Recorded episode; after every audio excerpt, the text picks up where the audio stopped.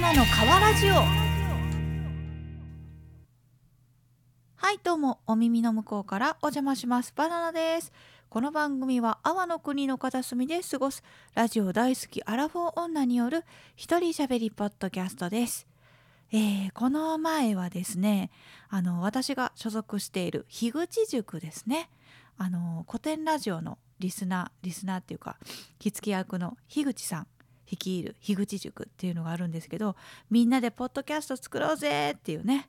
そういうね目的で集った仲間たちがいる素敵な素敵な樋口塾。なんと2周年記念オフ会でした。すごいですね。2周年。うん。なんかこう中に入ってている人だと分かると思うんですけどねずっと樋口塾の熱量ってね熱いんですよ。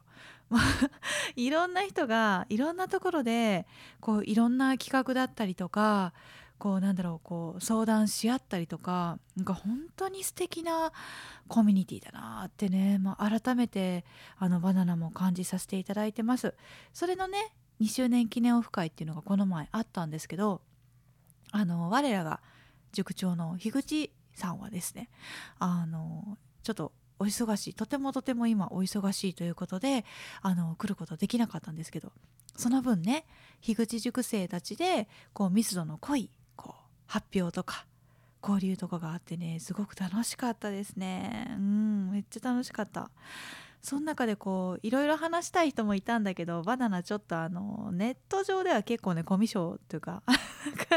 コミュ力そんなないんですよ。もうめっちゃ頑張らないと喋れないみたいな感じだったんですけどそれでもね皆さん温かく受け止めてくれました。本当はななんかあのあこの人いるじゃんと思って話しかけたかったんだけどなんか話しかけられずっていうのがあったのでまたね機会があれば是非お話しさせていただきたい人いっぱいいるなと思いました。えなんかエンシャンさんとかねあのエンド・オブ・オーシャンさんっていう方がいらっしゃるんですけどエンシャンさんとかすごい話したかったのになんか実際こうなんだろうネットでパッて出てこられたらあああわあわってなっちゃってなんか悔しかったですね。なんか話したかったなもっと。うん。はあ、というわけでねあのそのオフ会の中でも結構こう変わらず聞いてるよって 言っていただいてる方がいてもう本当にね救われますねうんもう本当にあのそういう方たちのためだけに今からあの 川トーク喋っていこうと思います。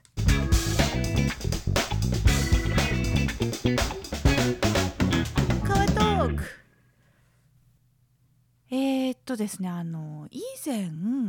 あの番組の中で怖い話をねしたことがあると思うんですよ。その時になんかちょろっと私言ってたんやけどあの私お母さんがですねあの小さいおっさんが見えるっていうんですよね。うん、これねあのこの このポッドキャストを聞いてくれてるから方で小さいおっさんって見たことある人いますか？もうねそういう方がいらっしゃったらもうぜひねあのコメントいただきたいんですけどうちのお母さんはあのことあるごとに小さいおっさんが見えると。それ何かって言ったのが妖精らしくってあのいやこれうちのお母さん大丈夫かって よく言われよく言われる。なんかうちのお母さんねこう昔からあの霊感が強くてあのー、今はそうでもないらしいんだけどなんか弟を産んで間もなくそれ消えちゃったらしいんやけど昔からこう見えちゃいけないものがね見えてたらしいんですよ。うん、なんかお父さんと一緒にあのドライブに行ってる時とかもだか山沿いをこうバーって2人でドライブしてた時になんかね白い服を着た髪の長い女の人がなんか立ってたんだってこう道沿いにね。でしかもこの日雨だったから傘もさせずにこうあの山道を女の人がしかもワンピース白いワンピース着て歩いてるっていうのでえっ、ってお母さん思ってでお父さんにねその時「えねえねえあの人大丈夫かな?」みたいな。そのあんなこんな雨の日に一人で歩いて危ないよね？ってお父さんに言うたら「は？そんなんおらんかったぞ」みたいなね。そういうことが結構普通に多々ありまして、うん、で私がこう小さい時にあのその小さいおっさんっていうのがよく家に出てたらしくって。これなんだと思って。え小さいおっさんってどんなおっさんなのって聞いたらなんか坊主なんですって。で坊主でだいたいこうなんだろうな1メートルあるかないかぐらいのあの坊主頭が坊主の髪があの切り添えられているあのおっさんらしいよね。うん、でこの小さいおっさんが、まあ、大体1メートルぐらいの時もあれば手のひらサイズの時もあるらしくって。でえそれどこで見るの？って言ったらなんか気配感じるなと思ってパッて後ろ振り返ったらその小さいおっさんが台所のところにいてパッて隠れるんだって。だからこう堂々とあのいるんじゃなくてたまにこっちをこうじーっと見てるみたいな。めっちゃ怖ーと思っていやそめっちゃ怖いやん。嫌やんこんなおっさんおるん家にって言って私が言ったら「いやでもねあのいいいいこともたまにあるんよ」って言って「えな何?」って言ったらなんか どうやらその小さいおっさんは屋根裏部屋をなんか掃除してくれよるらしくって。なんかね掃除してなくても常に屋根裏がすごい綺麗らしくて埃一つないとか言って。で多分その小さいおっさんがそこを掃除してくれてるんだってお父さんお母さんお母さんが言ってて。なんかこれだけ聞くと私のお母さんやばい人と思うかもしれないけどそんなこと全くなくて。妄想癖とかもないしなんかそんな冗談言うような人じゃないからあだから本当に見えてるんだろうなっていうのを言ってて、うん、ちなみにねあの一番衝撃だったのがその小さいおっさんはどうやらこの屋根裏部屋を掃除してくれてる代わりにあるものをこう私の家からこうなんか取っていくらしいんよね。それがねお母さん曰くよお母さん曰くネギらしいのネギ。なんか小さいおっさんはネギが好きらしくってなんかね結構頻繁に一時こうネギが ネギがこうなくなってるって話をしてて。うん、だからそのおっさんの好物はネギらしくって。で大きさは1メートルぐらいから手のひらサイズまで変化するらしくて。で、まあ、屋根裏部屋に住んでるもしくは掃除してくれてるらしいんですよね。うん、なんかなんか全然全然なんかあの可愛くないアリエッティみたいなね。感じのがいるみたいで。あの皆さんのお宅にも小さいおっさんはいるでしょうか？もし目撃したことあるよって方いらっしゃったら是非教えてください。かわらじお家を作ろうのコーナー。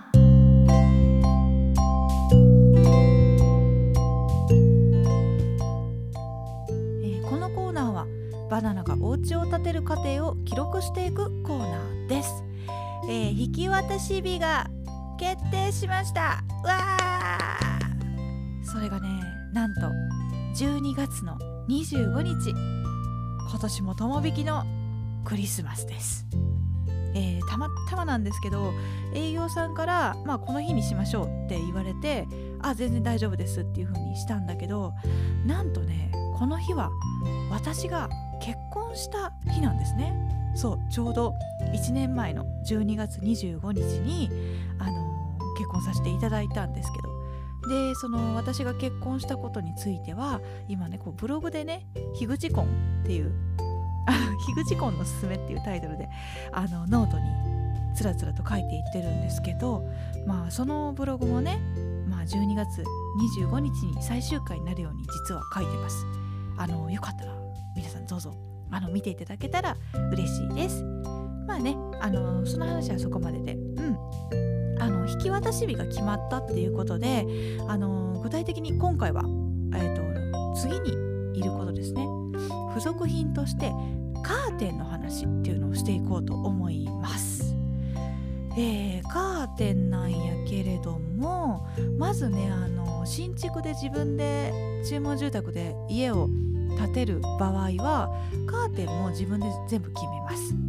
普通カーテンって言ったらあの真ん中からシャッて開けてこうレースカーテンと普通のカーテンってこう2枚組になってるのが普通にあるんやけどそれだけじゃなくってこういろいろ他にもあるんですよね。うん、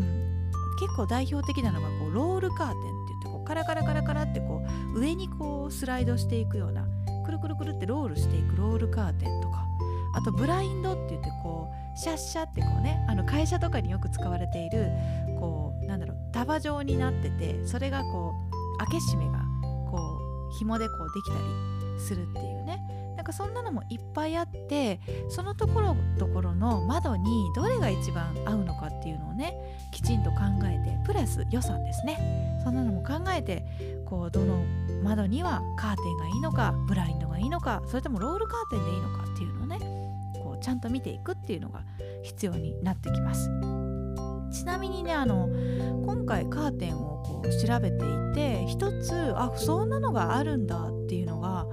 あの一つ思ったことがあってまずカーテン。カーテンもあの普通のやっぱレースカーテンと普通のカーテンあの二重のや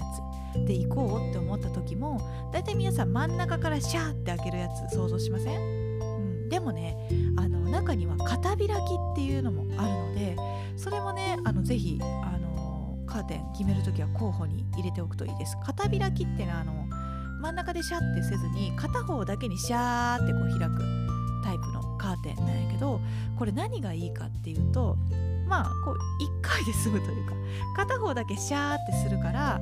あのー、なんだろう簡単なんですよね。こうパッて片方で引くだけで引けるからなんか大丈夫みたいな、うん、あとあとなんだろうな。あのカーテンってこう止めるじゃないですか。開いたものを止めるんだけど片開きだとその止める部分が1箇所でいいから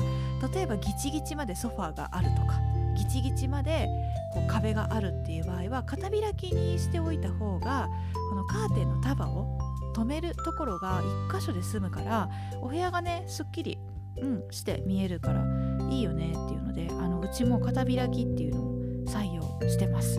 ただ片開きで唯一こう欠点があるとしたらあの真ん中にだいたい鍵がついてるんですけどその鍵をなんか開け開けないと全部開けないとこう鍵閉めれないみたいな真ん中開きだったら真ん中ちょっと開けてカーテンの鍵って閉めれるんですよね。窓の鍵か。窓の鍵って閉めれるんですけど。うん。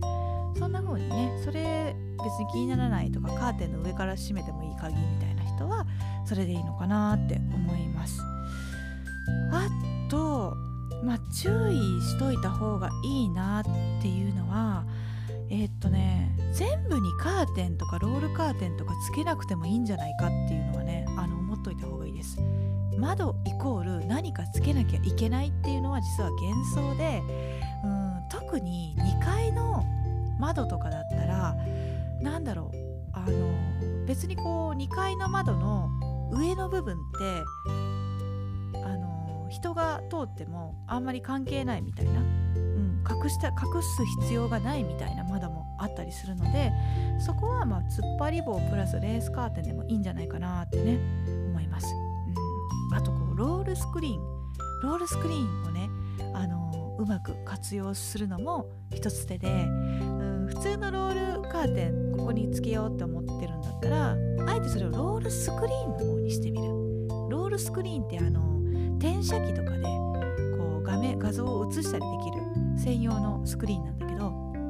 ロールカーテンをロールスクリーンにすることであのお家でね映画館みたいな演出ができるっていう。輻射機とか。あの最近ねあの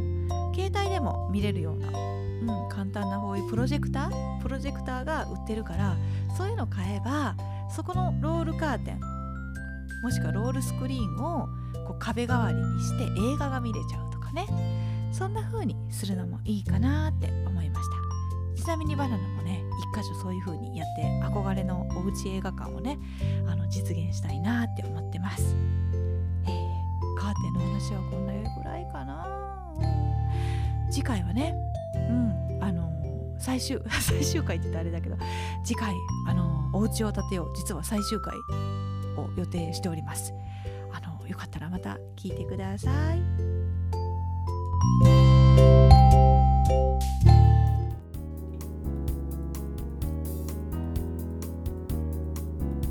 えー、実は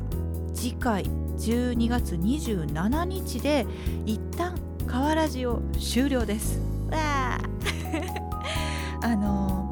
1月からねあの新しい家に住むっていうことでちょっと新しく環境を整えてあの企画とかもう内容これでいいのかなっていうふうに今ちょっと考え直しててですねバナナ。もしかしたら新しい番組が始まるかもしれないし「まあ、河原寺シーズン2」っていうふうにあのまた配信させていただくかもしれません。どんな風になるかまだはっきりしてないんやけど、うん、今よりなんか面白く楽しくこうできていったらいいなって思います。それではまた7のつく日にお会いしましょう。バナナーあと1回。どうぞお付き合いください。